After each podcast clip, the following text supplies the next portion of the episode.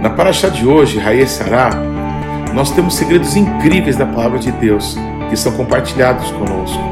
Você sabia que a Bíblia não diz que a Sara morreu, mas que ela viveu? Nessa paraxá nós ficamos muito curiosos por saber por que, que pessoas pagam grandes valores por coisas que foram dadas para elas de graça. E ainda, você sabia quem foi que ungiu Jesus, o Cristo? Sim, se a palavra Cristo quer dizer ungido, Messias, Mashiach, quem foi que ungiu Yeshua HaMashiach? Se o teu coração disparou de fome pela palavra de Deus, vamos juntos. Shalom pessoal, eu sou Paulo de Tarso e esse é o programa A Minha Torá.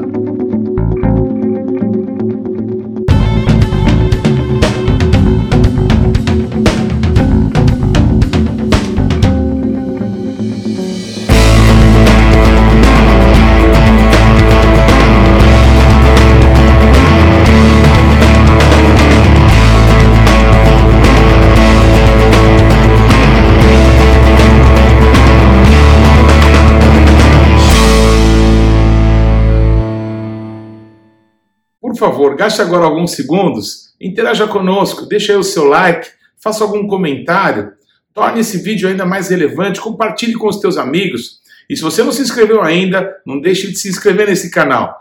Clique aí no sininho para que você receba as nossas notificações. E vamos juntos mergulhar no conhecimento da palavra de Deus. A Paraxá Raí Sará é muito interessante porque ela começa nos fazendo mudar de conceito a respeito da morte. No lugar de dizer que Sara morreu em tal data, com tal idade, viveu Sara 127 anos. Embora é, a gente perceba pela palavra de Deus que Sara era uma mulher forte, de personalidade forte, de posições fortes, ela sempre foi muito submissa a Abraão, a ponto de, por duas vezes, não é, é mentir dizendo que era irmã de Abraão quando ela era sua esposa. Nós já sabemos, já falamos sobre isso em outras parachotes, que Sará era meia-irmã de Abraão, mas isso não vem ao caso. O que eu queria destacar é que a figura da mulher, desde o pecado, desde que Deus disse que a mulher, por conta do pecado, seria sujeita à vontade do seu marido, sofreria para dar à luz consequências do pecado, a figura da mulher sempre foi desvalorizada e isso se transformou em algo cultural que até nos dias de hoje é, nós vemos acontecer. Embora haja tantas lutas aí é, pelo feminismo, tentando valorizar a mulher, quem de fato valoriza a mulher é Jesus Cristo, é Yeshua HaMashiach, que vem restaurar todas as coisas, inclusive a condição de dignidade, a condição que Deus estabeleceu quando criou a mulher. Embora a palavra de Deus nos relate que as mulheres não eram nem contadas, nós vemos nessa paraxá, Sará, tudo que o Abraão faz para honrar a mulher da vida dele, a mulher da sua mocidade, mesmo depois que ela tinha morrido. O Abraão é um homem que é, tem filhos com três mulheres em sua vida. É, a primeira mulher foi a Agar, que era filha de Faraó do Egito, uma descendente de Ram, ou em português Cam, filho de Noé. Sará, que era uma descendente de Shem, ou de Sem, também filho de Noé, aquele que foi o mais longevo, que pessoas como eu acreditam ser Melquisedeque, Melech Tzedek, aquele rei de justiça, aquele rei de paz, que se encontra com Abraão e recebe os dízimos de Abraão. E depois da morte de Sará, Abraão ainda toma uma mulher chamada Keturá, ou Ketura, e com essa mulher ele tem muitos filhos, e os filhos dessa mulher, o Abraão despede para que eles não herdassem junto com Isaac, o filho da promessa, o filho da bênção. Então, os filhos de Abraão com Keturá, que era descendente de Afé, descendente de Jafé, também um dos filhos de Noé. Então, o Abraão, ele gera filhos com as três principais linhagens de todos os seres humanos. E é possível que os descendentes de Abraão que foram para o Oriente são pessoas que foram, por exemplo, para a Índia, pessoas que talvez tenham ido até para lugares mais distantes, como a China, chegando até o Japão. Nessa promessa grandiosa que Deus fez a Abraão, que ele seria pai de nações, nós não temos ideia o quanto essa promessa de Deus ela se cumpre a cada dia que nós falamos de Jesus para alguém e essa pessoa, não importando a cor da sua pele, não importando que idioma fale, não importando onde vive no mundo, com quem se miscigenou a sua família durante gerações. Essas pessoas, filhas de Abraão, são como aquelas estrelas nos céus que um dia Deus mandou que ele tentasse contar. Isso para mim é maravilhoso. Mas eu queria trazer uma luz especial para todo o esforço que Abraão fez quando ele descobriu que a sua esposa tinha falecido. É, existem muitas histórias a respeito de por que Sara morreu é, o que parece pacífico é que Abraão não estava com a sua esposa. Então muitas pessoas entendem que naquele momento em que ele leva Isaac para sacrificá-lo, não é? E Sara, por alguma razão que a Bíblia não explica, não está em Beersheba, onde vivia com Abraão, mas ela morre em Hebron, meio que no meio do caminho. Então ali, o Abraão, quando sabe da notícia, vai até ela e a encontra já é, tendo morrido.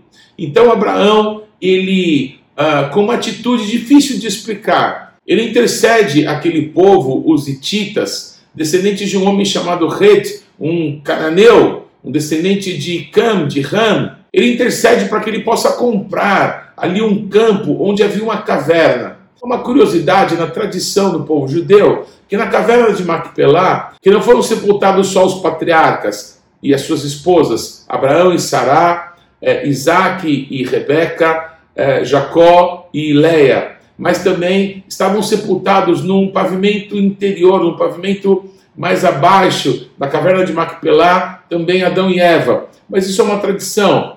Nós não sabemos por quê, se não por revelação de Deus, se não por uma direção de Deus a Abraão, por que, que ele é, quer comprar aquele campo e aquela caverna? Uma coisa é certa, ele, é, tendo recebido de graça aquela porção de terra para que ele pudesse sepultar a Sara, Abraão toma uma atitude muito difícil da gente compreender, mas que se transforma num exemplo a ser seguido por todos nós. Quando nosso pai Abraão, guiado pelo Espírito Santo, guiado pelo relacionamento com Deus, diante de quem ele andava, nós precisamos entender que a vida de Abraão nos ensina então Abraão, mesmo tendo ouvido do dono daquela terra, que ele poderia sepultar ali a Sara, que aquela terra seria lhe dada é, gratuitamente, Abraão insiste não é, em que ele possa pagar por aquela terra. Abraão, em outras palavras, queria um documento de compra e venda. Ele queria ter a convicção que aquela terra era realmente dele. Por que Abraão faz isso? É muito curioso que quando Abraão insiste, o dono da terra, ele ainda declara que não queria comprar nada de Abraão, não é? E ele coloca uma coisa muito engraçada. Ele diz assim: o que, que são 400 ciclos, não é? Para alguém tão amigo, sabe? Para alguém tão digno. O Abraão entende que ele está colocando um preço. E olha, gente, não é qualquer preço. Ele coloca um preço caríssimo naquela terra. Só para você ter uma ideia, séculos, muitos séculos depois, Jeremias comprou o campo de Anatote, quando Jerusalém estava cercada por Nabucodonosor. Ele comprou uma posição de terra lá, o campo de Anatote, que talvez teria mais ou menos a mesma proporção do campo de Macpelá, é, e ele pagou 17 ciclos de prata, enquanto Abraão pagou 400, ele pagou caríssimo. Mas na hora que aquele dono da terra, não é, ele põe o preço, o Abraão imediatamente, ele não pensa. O que ele queria era comprar, ele queria ter um documento, ele queria ter uma escritura.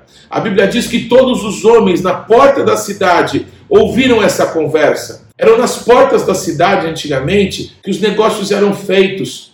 E a Bíblia então nos mostra com clareza que todos os homens que estavam na porta da cidade ouviram essa conversa, foram testemunhas de que Efron vendeu o campo e a caverna de Macpelá, o arvoredo que cercava o local, por 400 ciclos de prata. Abraão pesou aquela prata e deu a ele. E o que nós temos com isso? Primeiro, nós temos um exemplo e nós temos uma escritura. Eu tive a honra e a oportunidade de estar em Hebron, esse local, o local da caverna de Maquipelá, uma só vez na minha vida.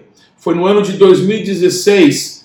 Havia um momento de muita tensão lá em Israel, muitos assassinatos estavam acontecendo é, dos palestinos para com os judeus. Foi um momento muito difícil. E naquela situação de muita violência, eu estava dirigindo um grupo para Israel e nós fomos até Hebron. Até os dias de hoje, parece que você vê os gigantes que a Bíblia diz que habitavam ali, porque é um lugar de muita opressão. Quando nós chegamos aonde está a caverna de Macpelá, ali tem uma grande sinagoga construída, um local que hoje é usado por muçulmanos que dominam aquela região, mas também por judeus que conquistaram o direito de estar ali. Um local ainda de muita violência, muito conturbado. Porém, há quatro mil anos existe uma escritura lavrada em todas as línguas do mundo, e essa escritura é a Bíblia, é a palavra de Deus, dizendo que o Abraão pesou 400 ciclos de prata, um valor caríssimo, um valor extremamente alto. Aquela terra não valeria por ela só todo esse valor, mas aquilo que o Abraão vê, a importância que o Abraão dá para que ele pudesse sepultar a sua esposa, para que no lugar de descanso de Sara realmente fosse alguma coisa que pertencesse a Abraão. Eu quero que você entenda que o nosso Deus falou um dia para Abraão: sai da tua terra, da tua parentela e da casa do teu pai e vai para a terra que eu te darei. O Abraão, no dia da sua morte, algumas décadas depois da morte de Sara, ele só tinha na terra prometida o local que ele comprou com o seu dinheiro para sepultar a sua esposa. Por isso que o Abraão, embora não tendo visto todas as promessas de Deus cumpridas, ele viu o dia do Senhor e se alegrou nele. Jesus declara: Abraão viu o meu dia e se alegrou. Criticaram Jesus dizendo: ah, Rabino, você não tem 50 anos, como você diz que Abraão te viu? Abraão, o pai da fé, viu na eternidade. Eu gostaria de dizer que ele possuía a eternidade em seu coração. O Abraão tomou uma atitude que declara para a eternidade que Hebron pertence a Abraão e a sua descendência para sempre. Todo zelo, todo amor, todo cuidado que Abraão devota a Sara, nesse momento de separação, nesse momento de tristeza, demonstra quanto ele a amava. Embora ele tenha tido outras mulheres, Sara foi a mulher da sua mocidade, a mulher da sua vida, a mulher que lhe deu o filho amado, o filho da promessa. Mas essa atitude de Abraão em honra, em respeito, em demonstração de amor, para quem não podia lhe retribuir nada, se transformou num grande exemplo a ser seguido por todo o povo de Deus. Séculos depois, quando o rei Saul morre, a coroa é levada até o rei Davi. E Davi é aclamado rei pela sua tribo, pela tribo de Judá, que possuía a terra de Hebron, terra que foi dada como herança perpétua à tribo de Judá desde a divisão da terra prometida. E Davi reinou em Hebron durante sete anos. Eu imagino quantas vezes o rei Davi deve ter ido à caverna de Macpelá, deve ter meditado nas palavras de Moisés a respeito do pai Abraão, como hoje estamos fazendo. E o exemplo que o pai Abraão deixa a Davi, que nós precisamos entender que há coisas que ninguém dá valor, mas por causa de Deus, nós precisamos colocar todo o nosso esforço, todo o nosso coração. Nós não olhamos para as coisas que são passageiras, nós olhamos para as coisas que são eternas. Assim como Abraão comprou a caverna de Macpelá e aquela região e aquela possessão de terra ficou para o seu povo para sempre.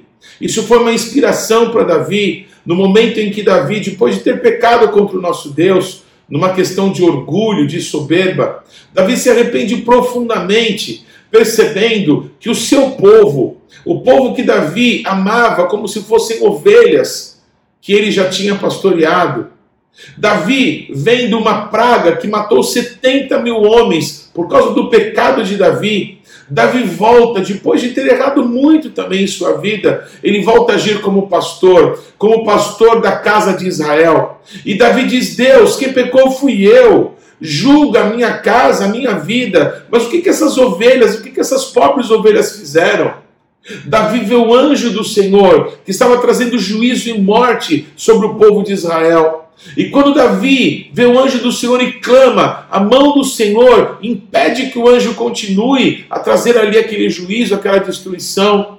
E o Davi então sobe no lugar mais alto do Monte Moriá, que era ali dominada por um jebuseu chamado Ornan, que também a Bíblia chama de Araúna. Essa palavra Araúna e Ornan, se você pensar na, na, na fonética delas, fala do mesmo homem, Ornan, Araúna, é a mesma pessoa. Ele tinha uma possessão de terra no lugar mais alto do Monte Moriá. Aquele lugar mais alto que tinha transformado num local ali de trabalhar com cereais. Não se tinha importância naqueles dias. A cidade de Davi, que ficava no sul, que ficava na descida do Monte Moriá, era um lugar importante. Era a antiga cidade dos Jebuseus, agora a cidade de Davi. Mas era naquele lugar alto que na antiguidade o pai Abraão passou ali e ele entregou seus dízimos ao Melquisedeque. Foi naquele lugar que Jacó um dia deitou e ele, quando acordou, teve uma visão celestial de uma escada que ligava a terra aos céus. Ele disse: Esta é a casa de Deus, a porta dos céus. Ali Jacó derramou óleo, profetizando que ali a casa de Deus seria construída, mais do que a casa de Deus. Era naquele lugar que um dia Yeshua Hamashia viria para reinar. Pois Davi, ele deseja entregar um sacrifício ao nosso Deus, exatamente no local onde ele viu o anjo que estava ali trazendo juízo sobre Israel. Naquele lugar, Davi levanta um altar, mas ele quis comprar aquele terreno. Aquele homem, aquele jebuseu chamado Ornã, imaginem, um jebuseu.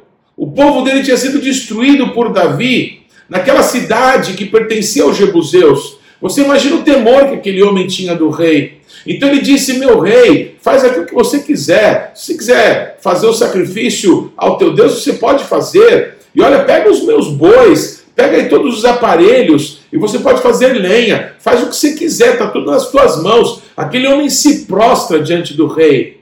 Mas o rei Davi, ele entende algo que o Abraão nos ensina que nós não podemos dar ao nosso Deus alguma coisa que não nos custe.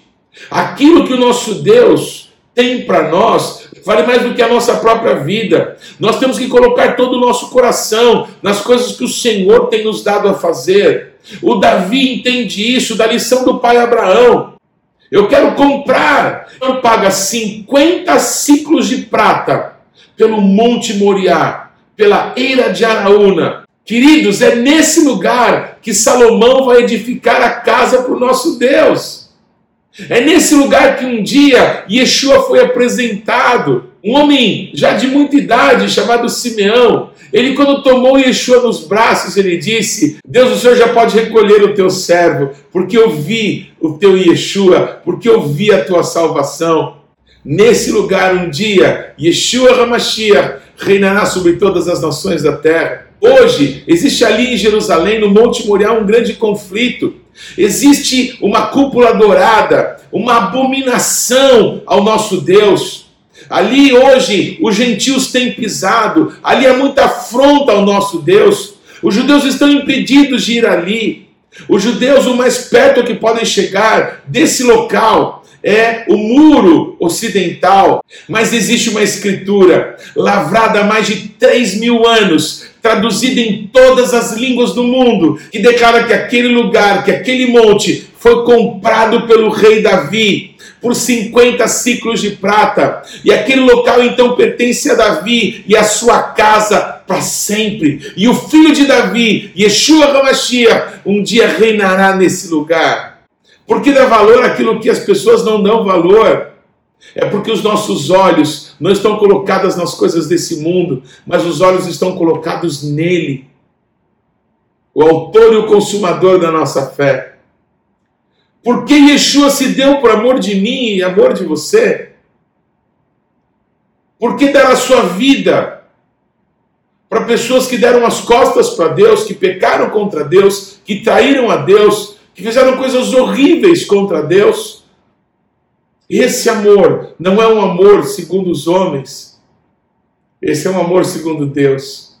E o nosso Deus busca pessoas que possam amá-lo dessa forma. Um dia Yeshua, ele tendo que passar por uma cidade dos samaritanos, os samaritanos são aquele povo misturado, aquele povo que tem uma mistura de judeus com vários povos das nações que foram trazidos pelos assírios para morar naquela região, depois que o povo do norte, depois que Israel caiu e foi disperso entre as nações. Então, o povo samaritano é um povo misturado, de uma religião confusa, misturada. Há muito de Bíblia, há muito de judaísmo, misturado com cultos a falsos deuses. Então, os judeus sempre tiveram muito preconceito contra os samaritanos. Mas Jesus, passando por uma cidade dos samaritanos, exatamente onde o pai Abraão um dia passou, entrando na terra prometida, onde o pai Abraão fez um altar para o nosso Deus, onde Jacó cavou um poço, ali naquele lugar, Jesus estava sozinho, os seus discípulos tinham ido comprar comida e aparece uma mulher, uma mulher que a Bíblia não diz o nome, e Jesus pede para aquela mulher água. Por favor, você pode me dar um pouco de água? É curioso que a Paraxá, Raessará, ela termina quando Abraão pede para que o seu servo jure que não tomaria esposa para o seu filho entre os povos que viviam na terra prometida, mas buscaria esposa para Isaac na terra dos seus antepassados, na família da casa do seu pai. E aquele homem, Eliezer, que era servo de Abraão desde sempre, Eliezer faz um pedido a Deus: a moça que eu pedir água, e essa moça me der água, e também oferecer água aos meus camelos, que seja essa moça a pessoa que o Senhor tem para o teu servo, filho do meu senhor Abraão. Então, quando Eliezer faz esse pedido a Deus, quase que automaticamente acontece uma coisa linda. Rebeca, uma mulher que tradicionalmente foi uma das mulheres mais lindas do mundo. Rebeca vem, uma virgem, uma jovem, não é? Ela vem buscar água naquele cântaro e Eliezer pede para ela, por favor, você poderia me dar um pouco de água? E Rebeca é tão gentil, ela é tão doce, ela desce o seu cântaro do ombro, ela inclina, permite que aquele homem beba, e ela gentilmente se oferece a dar água também para todos os seus camelos. Uma curiosidade incrível e legal aqui. Um camelo bebe em média 50 litros de água. Eram 10 camelos. Quantas vezes ela teve que encher o cântaro para dar água para todos aqueles camelos? Meu Deus, eu não sei. Mas uma coisa é certa: a Rebeca, a Rívica, ela não sabia que coisa grandiosa estava reservada para ela quando aquele homem lhe pede água. Ela não sabia que ela se transformaria numa princesa, uma das mulheres mais importantes da história. Um dia, uma mulher, que a Bíblia não diz o nome, recebe um pedido de Jesus. Lá nesse local onde Jesus estava, lá no poço de Jacó, por favor, você pode me dar um pouco de água? Eu faço essa pergunta para você. Se Jesus te pedisse água, você não daria? A gente tem uma tradição de que água a gente não nega para ninguém, não é verdade? Jesus pediu água para a mulher samaritana. E ela começa ali a ralhar com Jesus, não é dizendo o que, que é, você é judeu, eu sou samaritana, os judeus não falam com, as, com os samaritanos, não é? Aquele preconceito. O tema da conversa parecia ser aquele preconceito, e não a proximidade, e não a oportunidade que ela estava tendo. Como é interessante comparar a atitude de Rebeca e a atitude daquela mulher. Jesus certamente percebeu quanta angústia, quanta dor. Jesus explica para ela que se ela soubesse quem é que estava ali com ela, ela que ia pedir água e ele daria para ela beber água da vida. Ela não entende direito, ela está tão sofrida, talvez ela estava tão cansada, era meio-dia, diz a Bíblia, no horário em que ela foi buscar a água. E ela, quando ouve falar de que ela não teria mais sede, ela talvez pensou que era uma coisa natural, mas Deus estava falando do coração dela, da alma dela, que Jesus queria matar essa sede. E ela pede para Jesus, por favor, por favor, então, Senhor, me dá de beber dessa água. E aí Jesus, ele quer tocar no lugar mais íntimo dela, no lugar onde mais doía, porque ela passou a vida inteira procurando ser amada.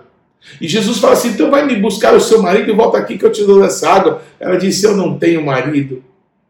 Jesus responde: que bom que você falou a verdade. Que bom que você disse que você não tem marido, que você já teve cinco, né? E esse traste que está com você não é o teu marido.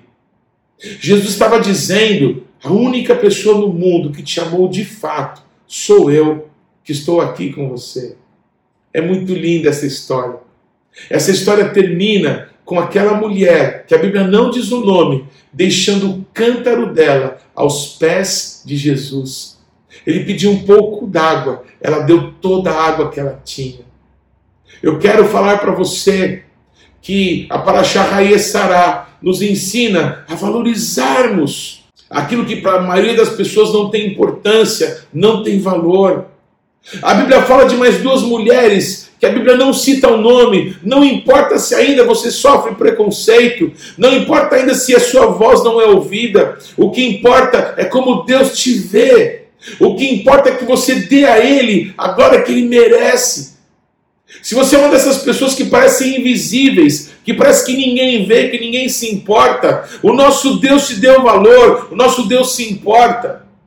É, eu queria que você pensasse um segundo, por favor, no último momento em que Jesus esteve no templo, aquele local que o rei Davi comprou em herança perpétua, aquele local que Davi comprou e que um dia o seu filho, Jesus, Yeshua, vai reinar sobre todas as nações da terra. No último dia que Jesus esteve lá, enquanto aquele templo restaurado por Herodes estava construído, aquela suntuosidade que havia ali, Yeshua viu uma viúva uma viúva que não tinha filhos, tá? as duas únicas moedinhas que tinha.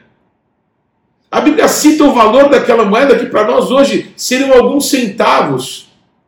Aquela mulher entrega as suas duas moedinhas e Jesus, ele chama todos os seus discípulos para que pudessem ver o que aquela mulher tinha feito. Jesus diz que enquanto muitas pessoas traziam grandes fortunas, do que lhe sobrava, aquela mulher da sua pobreza deu tudo o que tinha. Ela fez o que o Abraão fez. Ela fez o que o Davi fez. Ela fez o que a mulher samaritana fez. Mas o Davi e o Abraão são famosos.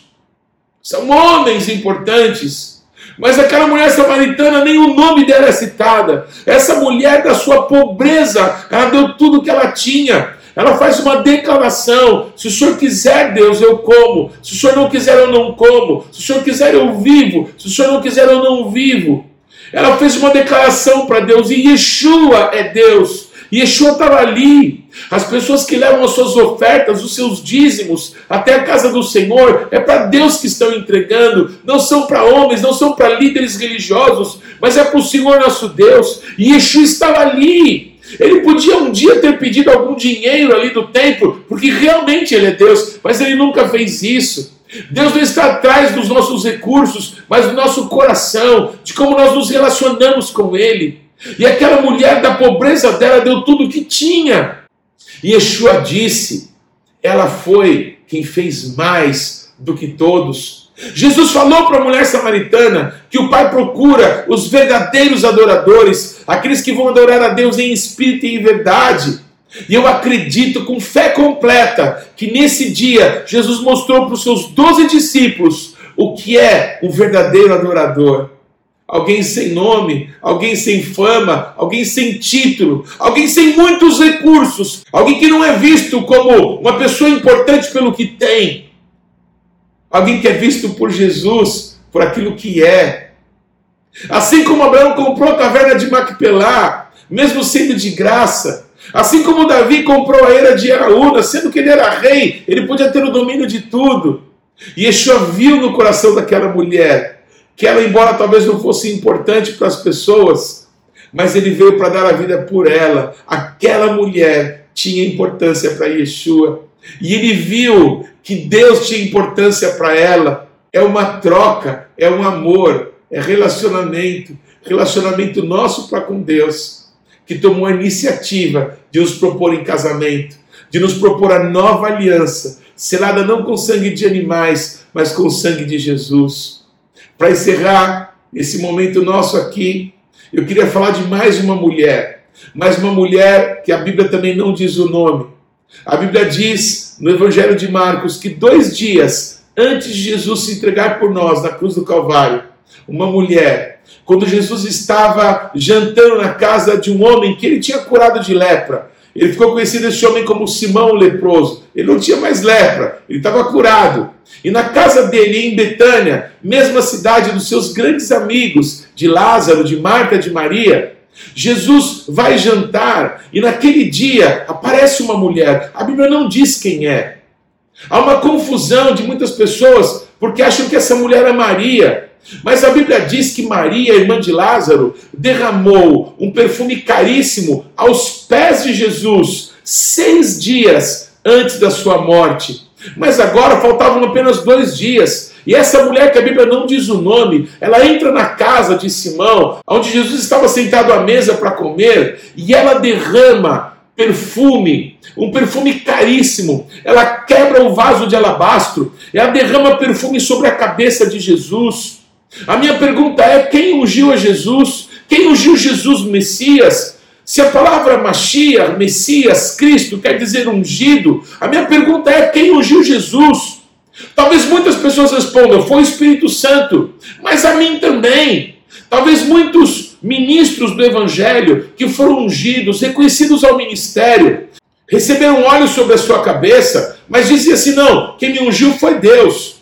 Há pessoas que não receberam o reconhecimento de que tinham o chamado de Deus e mesmo assim dizem: não, o meu negócio é com o Espírito Santo, quem me ungiu foi Deus. É claro, é claro que é o Espírito Santo que vai nos capacitar, que vai nos colocar naquilo que o Pai tem para nós. É claro que sim. Mas é necessário haver um reconhecimento. Quem ungiu a Davi foi Samuel. Quem me ungiu, pastor, foi o meu pai. Foram outros líderes quem me ungiu apóstolo foram pessoas que o Senhor colocou como autoridades sobre a minha vida. Eu já pude ungir muitas pessoas ao ministério, reconhecendo o que Deus fazia na vida delas, reconhecendo que eram pastores, que eram apóstolos, que eram profetas, mestres, evangelistas, reconhecendo a obra de Deus na vida dessas pessoas. Mas a pergunta de novo é: quem reconheceu que Jesus era o Messias? Alguns dos apóstolos? Algum sacerdote? João Batista? Não! Quem reconheceu Yeshua Hamashiach foi uma mulher que a Bíblia nem diz o nome. Ela pega algo que é um tesouro, um perfume caríssimo, não importa quanto custe, não importa o preço do perfume, o que importa é a oportunidade que Deus está me dando para reconhecer o grande amor da minha vida, para reconhecer o Rei dos Reis, o Senhor dos Senhores para dar a Ele a honra que Ele merece. Deus merece tudo. Ele não merece o meu melhor. O meu melhor é tão pouco. Talvez o teu melhor seja tão pouco. Mas quando nós damos o nosso tudo, como aquela mulher que entregou as suas duas moedinhas, como Abraão, que comprou alguma coisa que era de graça por um preço caríssimo, como Davi, que era rei, mas ele não quis dar a Deus alguma coisa que não lhe custasse. Aquela mulher derramou na cabeça de Jesus, aquele perfume deve ter escorrido pela sua roupa. Ela reconheceu que Yeshua era o verdadeiro Mashiach de Israel. Judas, ele se manifestou como um ladrão, como alguém corrupto. Quando começaram ali a falar daquela mulher, do ato daquela mulher, Jesus disse: Não a perturbem. O que ela fez foi para a hora da minha morte.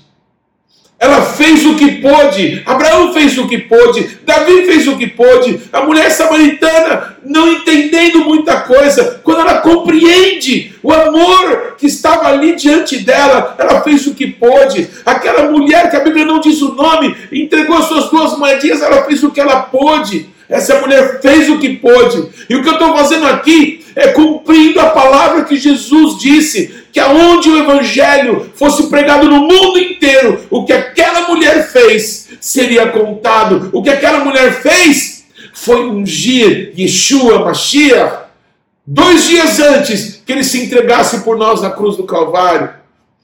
Foi isso que aquela mulher fez.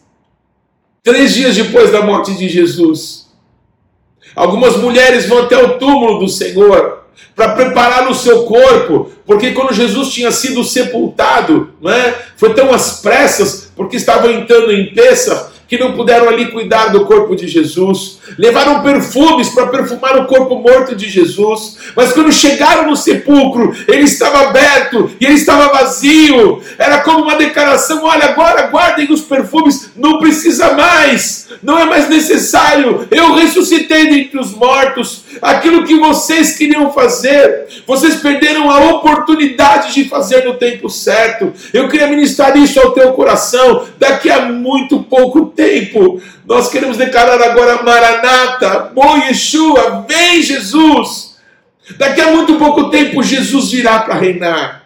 Daqui a muito pouco tempo, todo joelho se dobrará e toda língua confessará que Jesus é o Senhor, que Yeshua é o Rei dos Reis e Senhor dos Senhores. Daqui a muito pouco tempo, não precisa mais, irmão. Não precisa mais cantar. Daqui a muito pouco tempo, não precisa mais você vir ao culto, entregar as suas ofertas, vir ao culto para servir os irmãos com os dons. Daqui a muito pouco tempo não precisa. O tempo da oportunidade que Deus está nos dando é agora, nessa vida, nesse tempo. Aquela mulher, essas mulheres, nos ensinam a amar, não com palavras, mas com atitudes no tempo oportuno que se chama já, agora, de não deixarmos para amanhã a adoração, a honra, o amor, o cuidado que nós podemos manifestar hoje ao nosso Deus.